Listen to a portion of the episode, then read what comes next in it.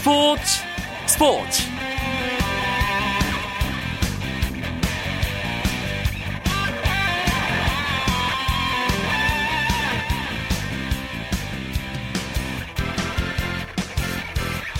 안녕하십니까. 금요일 밤 스포츠 스포츠 아나운서 이광용입니다. 2014년 9월 5일 오늘은 한국 축구가 새롭게 시작하는 날입니다 브라질 월드컵 이후 첫 번째 A매치인 베네수엘라전이 열리는 날이기도 하고요. 드디어 축구대표팀의 새 사령탑이 오늘 결정되기도 했습니다. 대한축구협회가 독일 출신의 울리 슈틸리케 감독과 오는 2018년 러시아 월드컵까지 4년간 계약했습니다. 슈틸리케 감독은 현역 시절 스페인 레알 마드리드에서 뛰면서 외국인 선수상을 4번이나 받은 독일 국가대표 출신이고요. 독일 유소년 코치부터 국가대표 감독까지 다양한 지도자 경험을 했다는 것이 장점으로 평가됩니다. 하지만 8년 선수 경력에 비해 감독으로서 큰 성과를 내지 못했고 월드컵 등 큰 대회 경험이 없다는 것도 약점으로 지적되고 있습니다. 이렇게 기대와 우려가 공존하지만 한 가지 확실한 것은 한국 축구와 슈틸리케 감독은 러시아 월드컵에서의 선전과 한국 축구 발전을 위해 한 배를 탔고 그 목표 달성을 위해 힘을 합쳐야 한다는 겁니다. 때문에 지금은 비난과 우려의 목소리보다 슈틸리케 체제의 대한민국 축구대표팀을 향한 응원이 먼저 필요하겠습니다. 대표팀 감독 선임 배경과 뒷얘기 궁금하시죠? 잠시 후에 베네수엘라와의 평가전 소식과 함께 자세하게 전해드리도록 하겠고요. 먼저 주요 스포츠 소식으로 금요일 밤 스포츠 스포츠 출발하겠습니다.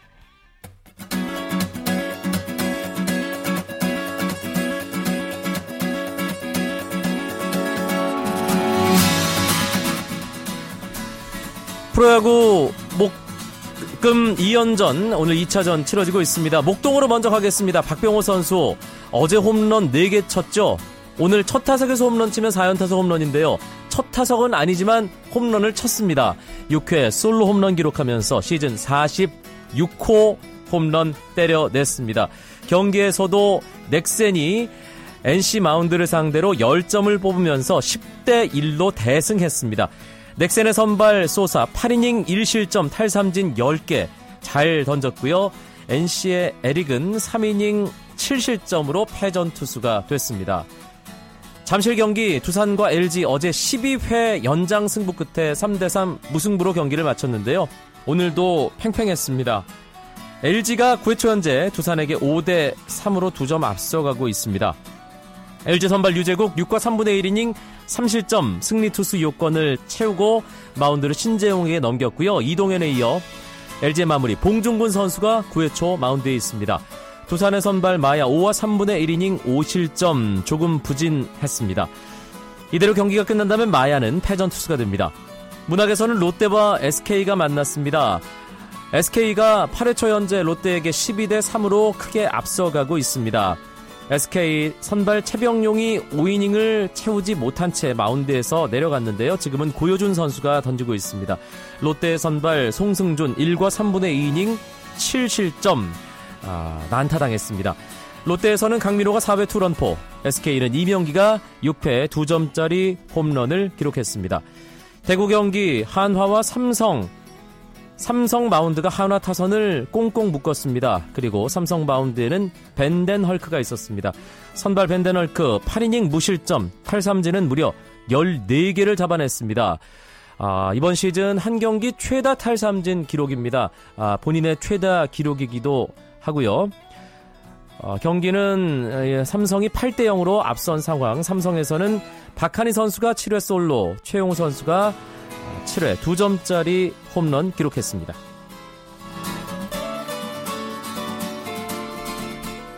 미국 프로야구 LA 다저스의 류현진 선수가 민족 최대 명절인 한가위에 등판합니다. 메이저리그 공식 홈페이지인 MLB.com에 따르면 류현진은 추석 당일인 8일 오전 5시 10분 다저 스타디움에서 열리는 애리조나 다이아몬드백스와의 홈 경기에 선발 등판합니다.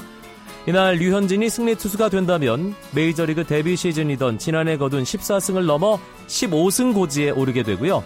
류현진의 선발 맞상대는 애리조나 트레버 케이힐로 예고됐습니다. 한국 남자농구 대표팀이 2014 국제농구연맹 농구 월드컵에서 1승도 올리지 못하고 대회를 마쳤습니다. 우리나라는 대회 6일째 조별리그 D조 5차전 멕시코와의 경기에서 71대 87로 졌습니다. 이로써 5전 전패, D조 최하위에 머문 한국은 16강 진출에 실패해 대회를 여기서 마무리하게 됐습니다.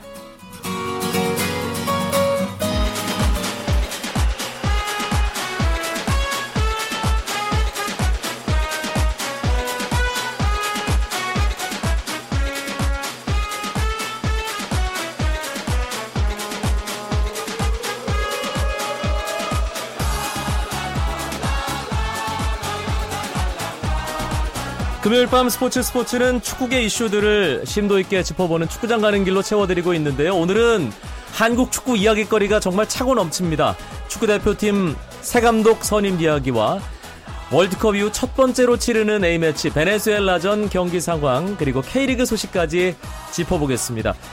스포츠조선의 이건 기자와 함께합니다. 이 기자 어서 오세요. 네, 안녕하세요. 이건입니다. 오늘 가장 핫한 소식은 역시 축구 대표팀 새 감독이 결정됐다는 소식인데요. 저는 전혀 예측을 못한 인물이거든요. 네. 축구 기자들은 어땠습니까? 아, 그 아침 9시 1분이었나요? 그 대한축구협회 출입 기자단에게 단체 문자가 왔습니다. 그때 그걸 딱 보고 선임 대표팀 감독 선임 다들 이렇게 헉 이게 뭐야 그러면서 정말 정말 몰랐습니다. 일단 대한축구협회에서 이제 보도 유예라고 하나요? 엠바고를 어, 강력하게 요청을 했었습니다. 일단은 뭐 이용수 기술위원장이 협상을 위해서 나간다, 나가니까 9월 15일까지는 뭐 일체 보도를 하지 말아줬으면 좋겠다라고 이런 식으로 요청을 했었었고 또 그 사이에 이탈리아에게 치로 페라라 감독과 접촉을 했다라는 그런 이제 외신 보도가 있었거든요. 그때 이제 외신 보도가 나왔음에도 몇몇 이제 매체에 썼지만 또 대한축구협회에서 이제 그것까지 좀 보도를 하지 말아달라. 그리고 최대한 빠른, 빠른 시일 내에 선임을 해서 어, 발표를 하겠다라고 얘기를 했었어요. 그렇기 때문에 저희는 전혀 몰랐었고 특히나 아, 이 감독이 어, 울리 슈틸리케 감독이라는 것 자체도 사실상은 많이 몰랐습니다. 저희 네. 진짜 네 입의 보안이 정말 잘 지켜진 것 같았습니다. 울리 슈틸리케 어, 사실 유럽 축구의 정통한 올드 팬이라면 네. 당연히 이름을 알 만한 그런 슈퍼스타 출신입니다. 그런데 사실 어, 우리에게 유럽 축구가 전해지기 전에 활약을 했기 때문에 그렇죠. 이름이 뭐 대다수 축구 팬들에게 낯설다는 느낌 있고요. 소개를 좀 해주셔야겠어요. 어, 말씀하신 대로 선수 경력을 살펴보면 어, 1972년부터 77년까지 독일의 그 묀헨글라트바흐에서 이제 뛰게 되었었는데 그때 리그 우승 3회 유에파컵 우승도 차지했던 어, 그런 미드필드 선수고요. 그리고 이제 77년도부터 85년까지 스페인의 레알 마드리드로 가게 됩니다. 10년 가까이 뛰었어요. 그렇죠. 거기서 리그 우승 3번, 그리고 유에파컵 우승 1번을 하면서 최고의 외국인 선수 상을 4번이나 받는 그러니까 뭐 지금으로 치면 레알 마드리드에서 그 정도 포지션이라고 한다면 뭐 지금은 이제 이적을 했습니다만 뭐 사비 알론소 선수라든지 뭐 거의 그 정도 급이 되는 것 같아요. 지금 사실 뭐 77, 70년대는 저도 태어나지 않았기 때문에 직접 본 적은 없었는데 어쨌든 그, 그 정도로 대단한 선수고 독일 국가대표팀도 그날 75년부터 84년까지 이제 뛰었으니까 그날 10년 가까이 뛰면서 상당히 그 베켄바우의 후계자라는 어, 그런 평가를 들었다고 합니다. 어, 그리고 이제 88년도에 은퇴를 하고 난 다음에 바로 국가대표팀 감독이 됐는데 이제 스위스 를 맡게 됐어요. 예. 근데 이제 감독이 돼서는 어떻게 보면 그 이전까지 선수로서 보여줬던 그런 화려한 역량이라든지 경력을 보여주지 못하고 조금 약간 변방으로 이렇게 도는 느낌이 있긴 했었습니다. 하지만 뭐 예를 들어서 1998년도부터 2000년까지 독일 국가대표팀 수석 코치도 했었었고 또 2000년부터 2006년까지는 독일의 유소년 대표팀을 맡으면서도 어, 상당히 뭐 이런 연령별로 잘 조련하는 그런 감독, 기본이 탄탄한 감독이다라는 음. 그런 평가가 좀 줄을 이루고 있습니다. 이용수 기술위원장이 강조했던 부분들 또 평소에 이용수 기술위원장이 해설위원으로서 뭐 공적으로 사적으로 뭐 얘기를 나눌 때 강조했던 부분들을 생각해 보면 2000년부터 2006년까지 독일 유소년 대표팀을 장기간 지도했던 그 경력을 상당히 높이 산 게 아닌가 그런 네. 생각이 들거든요. 그렇죠. 아무래도 그런 유소년부터 해 왔었기 때문에 그런 축구를 전체적으로 보는 안목도 있을 거고 또 이번에 그 여덟 가지 기준을 밝히면서 그 중에 하나가 이 지도자도 육성을 하고 네. 여러 가지 전체적으로 보는 눈을 좀 가진 인물이 왔으면 좋겠다라고 얘기를 했거든요. 아, 여기서 아마 이용수 위원장이 뭐 속된 말로 꽂혔다라고 보실 수가 있겠습니다. 감독 선임과 관련해서 오늘 이용수 기술위원장이 베네수엘라와의 평가전이 열리는 이 부천 종합운동장에서 경기 전에 기자회견을 했습니다. 아, 이런저런 아, 얘기를 나눴는데요, 기자들과. 부천 종합운동장에서 베네수엘라전 취재 중인 스포츠 서울의 김현기 기자 연결해서 경기 상황 그리고 이용수 기술위원장의 기자회견 내용 함께 들어보겠습니다. 김 기자 안녕하세요. 네, 안녕하세요. 일단 경기 전에 열린 이용수 기술위원장의 감독 선임 관련된 아, 이 배경 설명 어, 정리를 좀 해주시죠. 네, 뭐 많은 질문이 오간 것은 아니고요. 이 위원장이 자신은 유- 기술위원장 신분이기 때문에 짧게 아, 할 말만 하겠다 이러면서 이제 이루어졌는데 선임 배경 그리고 슈틸리케 감독과 영국 런던에서 인터뷰했을 때 어떤 얘기를 나눴는지 또 계약 기간이나 연봉에 대해서 얘기를 했거든요. 어, 계약 기간 같은 경우는 이제 2018년 러시아 월드컵까지 4년이고 어, 연봉 같은 경우는 구체적으로 밝히지는 않았지만은 상한선 우리가 이제 대한축구협회가 외국인 감독을 선임하고 물색할 때 상한선은 30억 원 정도로 정했다. 이렇게 이제 봤다고 얘기했고, 그 다음에 뭐 선임 배경 같은 경우는, 어, 슈틸리케 감독에게서 헌신과 열정, 또, 얘기했던 유토전 경험이 풍부하다는 것, 또, 전이, 어, 지난번에 어, 얘기됐던 베레트 판 마르바이크 감- 감독 같은 경우는 유럽에서 살면서 AMS 때만 한국에 오겠다 이런 의사를 내비쳤는데 슈틸리케 감독은 이제 자신과 아내가 한국에서 꾸준히 거주하겠다 이런 얘기를 했거든요. 네. 그런 것들이 중요 선임 배경이 됐다고 얘기했습니다. 마지막에 얘기했던 그 헌신할 수 있는 자세 그것이 또 높은 평가를 받았다는 생각이 들고요. 기자회견 현장에 모인 기자들이 가장 궁금해했던 부분은 어떤 점이었나요? 네, 사실 여기서도 슈틸리케 감독이 의외였습니다. 왜냐면 아까도 나왔지만 국제 무대에서 성적을 낸 경우가 없기 때문에 어, 그 질문이 이제 날카롭게 한 두 차례 나왔는데 이용수 위원장은 이 점을 뭐 솔직히 인정을 했습니다. 그러면서도 부족한 부분이 있는 감독이지만 우리 대표팀을 지휘하면서 또 다른 좋은 기록을 만들어갈 수 있을 것이란 판단이 들었다. 어, 이렇게 이제 전제를 했고 그 다음에 슈틸리케 감독이 한일 월드컵 한국과 폴란드전을 봤는데 그 경기를 상당히 인상적으로 봤다. 볼 중심으로 공격수든 수비수든 일정한 간격을 유지하면서 압박을 하는 게 인상적이었다. 이런 얘기를 덧붙이는 거를 보면서 어, 슈틸리케 감독의 그런 어, 발언 같은 거를 전, 어, 전체적으로 참고해서 어, 과거의 성적은 약간 감독으로서 아쉽지만은 한국과 잘할 수 있다. 이런 판단이 들었다고 어, 얘기했습니다. 기자들이 전혀 예측하지 못한 인물이었다. 아, 이런 얘기가 지배적이던데요. 이번 축구협회 선택 김현기 기자는 어떻게 보세요? 네, 뭐 적은 연봉에 월드컵 16강 이상의 성공 경험을 갖고 있는 유럽 감독이 비행기로 12시간 이상 타고 가야, 하나- 가야 하는 한국에 오기는 사실 쉽지 않습니다. 이번에 판 마르바이크 감독 어, 선임이 어, 없다는 걸 그렇 차선 차선책이라는 걸 이제 고려를 해야 될 때 슈틸리케 감독은 일단 뭐 우리가 관심을 꽂고 필요는 있다. 아, 이용수 위원장이 인터뷰에서 슈틸리케 감독의 장점 상에 무언가가 분명히 있을 것으로 보고 저는 이 이원장과 대표를 존중하겠습니다. 네, 아, 지금 아, 부천 종합운동장과의 전화 연결 상태가 좋지 않은데요. 일단 김현기 기자와 이 이용수 기술위원장 아, 배경 설명 내용은 여기까지 듣고요. 잠시 후에 베네수엘라전 경기 상황 다시 한번 연결해서 듣도록 하겠습니다.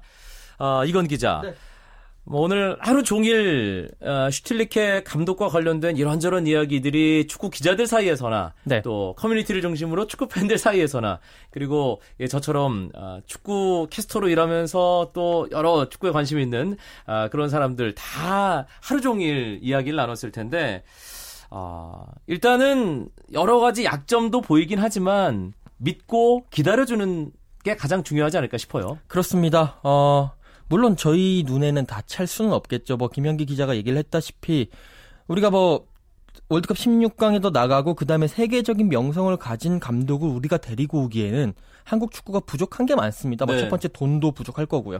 여러 가지 그들을 이렇게 유인할 수 있는 여러 가지 장점들이 없는데 그러면 이제 그 차선책 중에서 고르고 고르고 고르면서 이제 이 슈틸리케 감독을 데리고 왔는데 서로 서로 또 우리나라 축구와 그리고 그 감독 개인의 그런 필요가 맞아 떨어진 것 같습니다. 그렇기 때문에 이제 아시안컵 그리고 또 이제 4년간 장기 계약이거든요. 물론 조금 뭐 아쉬운 점도 있을 거고 분명히 어 그런 여러 가지 실수도 있겠지만 그거를 좀 더 믿고 어 계속 힘을 실어주면서 선수들과 감독을 믿는 게 가장 중요하겠죠.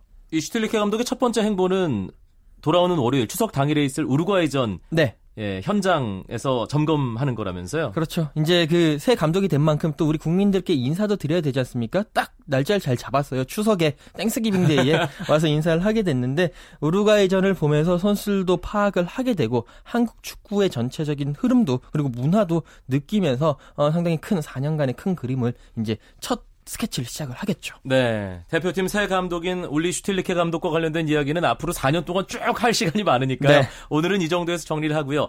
다시 한번 베네수엘라와의 평가전이 열리고 있는 부천 종합운동장으로 가겠습니다. 김현기 기자. 네. 네, 일단 아, 경기 지금 후반 막판이 진행 중일 텐데 아주 기분 좋게 앞서가고 있네요. 네, 우리 대표팀이 지금 3대 1로 어, 경기를 뒤집어서 역전승 하고 있습니다. 이제 한 3분 정도 남았는데요. 어, 전반 20분에 수비수 아 골키퍼 김진현 선수가 실수를 해서 어, 한 골을 먼저 먹었지만 아, 전반 33분에 이명주 선수가 아, 페널티 지역 왼쪽에서 아주 멋있는 대각선 슛으로 동점을 만들었고 후반에는 이동국 선수가 어, 오늘 A매치 100경기를 어, 7전을 기록하면서 센츄리 클럽에 가입했죠. 네. 어, 전- 후반 7분에 헤딩 슛으로 그리고 후반 17분에는 자신의 전매 특허인 발리 슛으로 한 골씩 넣어서 3대 1로 기분 좋게 앞서가고 있습니다. 아, 이동국 선수가 사실 이번 베네수엘라전을 앞두고 가장 주목받은 선수였는데 역시 아, 스타성이 있네요. 이동국 선수가 자신의 센츄리 클럽 가입 경기를 완벽하게 주인공으로 장식을 했군요.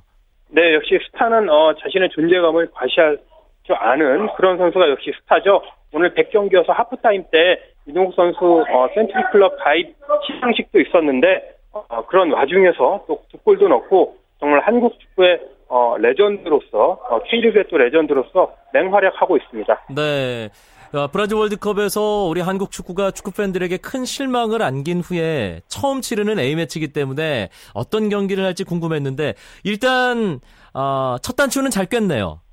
네, 어, 오늘은 신태용 코치가 지휘봉을 잡았는데요. 어, 수비형 미드필더로 기성용 선수 3명을 넣고 어, 공격적 미드필더로 이명주, 이청용을 넣는 4-1-4-1 포메이션을 꺼내들면서 공격적으로 하고 있는데 아주 오늘 잘 먹혀들고 있습니다. 네, 알겠습니다. 아, 부천 종합운동장 현장 지금 후반 추가 시간이 진행 중인 것 같은데요. 김현기 기자 현장에서 계속 수고해 주시고요. 고맙습니다.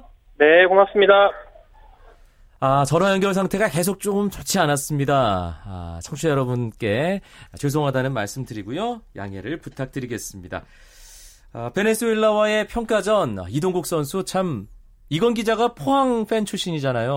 네. 예, 보면서 여러 가지 생각이 들었겠어요. 아, 역시, 어, 뭐라고 해야 될까요? 저 선수는 나이를 거꾸로 먹는 것 같기도 하고, 제가 제일 처음에, 이제 99년도, 2000년도 이즈음에 축구를, 어, 이렇게 가면서 보기 시작했었을 때, 그때보다, 그때가 한 14년 전이잖아요. 네. 그때보다 지금이 훨씬 더 잘하는 것 같고요. 음. 저 나이에, 저보다 한 살이 많은데, 이동국 선수가, 어, 저 비법을 한번 저도 좀 배워보고 싶습니다. 정말 갈수록 무르익는다 그런 생각이 듭니다. 네.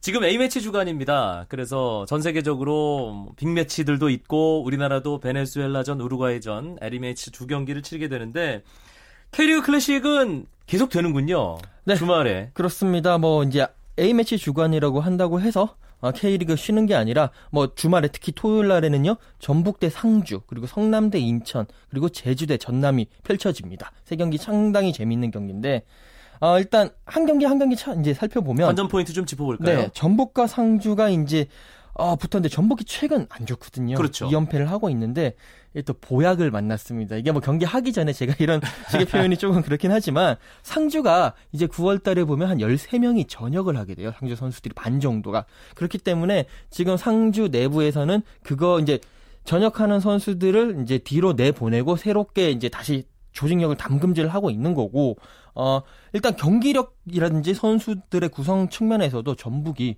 훨씬 더 좋을 수밖에 없습니다. 전체적으로 뭐 이동국 선수 그다음에 뭐 이런 선수 이제 한 저기 한경원 선수라든지 이런 선수들이 빠졌다고 하더라도 워낙 뒤에 있는 선수들이 막 아이오라든지 이런 선수들이 너무 좋기 때문에 어, 상당히 무난하게 승리를 하면서 이 그 선두를 질주를 할 것 같고요. 네. 그리고 이제 성남과 인천 경기가 상당히 재밌을 것 같은데 갑자기 인천이 확 달라졌어요. 그렇죠. 어, 뭐, 다시 봉길 매직이 부활을 한다라는 얘기가 많이 있고 있는데. 8월에 감독으로 선정됐던데요, 김봉길 그러니까요. 감독. 예. 어, 상당히 이제 선수들을 잘 조련을 하고 선수들의 마음가짐을 바꾸게 한 것이 이 최하위권에서 이제 강등권을 벗어나서 뭐 이거는 약간 아직까지는 좀 많이 남아 있습니다만 그래도 지금 이 기세로 계속 가게 된다면 정말 그룹 A도 한번 생각해 볼 수 있지 않을까라는 조금 이제 좀 부풀리긴 했습니다만 그 정도로 이제 인천이 좋습니다. 하지만 성남은 그와 반면에 상당히 지금 강등권에서 고군분투를 하고 있기 때문에 하락세와 상승세가 맞대결을 펼친다. 라고 볼 수가 있고요. 뭐 이보 선수를 또 이제 주목을 해야 될 것 같고 네. 전남과 제주 경기가 또 재밌습니다. 이 순위 싸움의 한가운데 있는 4위 팀과 5위 팀의 대결이에요. 그렇죠. 그런데 또 3위 팀과의 또 3위가 수원인데 3위 수원, 4위 전남이 승점 1점 차거든요. 그렇기 때문에 또 제주도 별로 안 되거든요. 그렇기 때문에 여기서 승리팀이 3위까지도 치고 올라갈 수 있는 아주 그 K리그 순위 싸움에 핵심 지금 역할을 하고 핵심 경기다라고 볼 수가 있겠습니다. 제주와 전남의 경기까지 토요일에 3경기 치러지고 일요일에도 두 경기가 펼쳐지죠. 네, 울산과 경남 경기가 15 그러니까 5시에 있고요. 포항과 서울 경기가 있는데 경남이 브랑코 감독 대행 체제로 바꾸면서 상당히 좋습니다. 1승 1무 1패인데 경기력 자체가 지금 예전의 경남이 아니거든요. 탄탄하면서도 수비도 강력하고 역습이 좋기 때문에 어, 울산이 지금 김신욱도 없죠. 김승규도 없죠. 이용도 없습니다.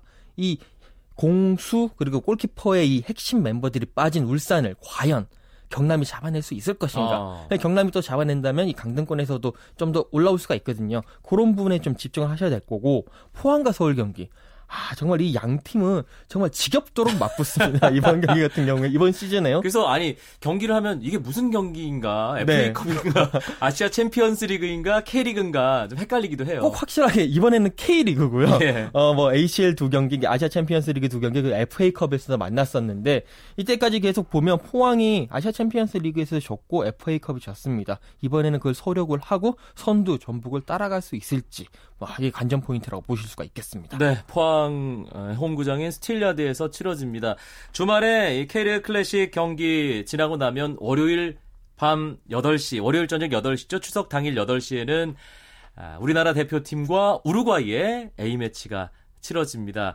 아, 기분 좋은 아, 승리를 오늘 베네수엘라전에서 거뒀군요. 방금 경기가 끝났습니다. 이 기세를 우루과이전까지 이어가서 우루과이전에서도 멋진 경기 기대하겠습니다. 오늘 축구장 가는 길 혼자서 가득 채워준 이건 기자 고맙습니다. 네, 감사합니다. 고속도로 곳곳이 정체되고 있다고 합니다. 고향길 조금 느긋한 마음으로 안전 운전하시길 바라겠고요. 주말 스포츠 스포츠는 9시 20분부터 함께 하실 수 있습니다. 저는 추석날인 월요일에 다시 뵙죠. 이광용이었습니다. 고맙습니다. 스포츠 스포츠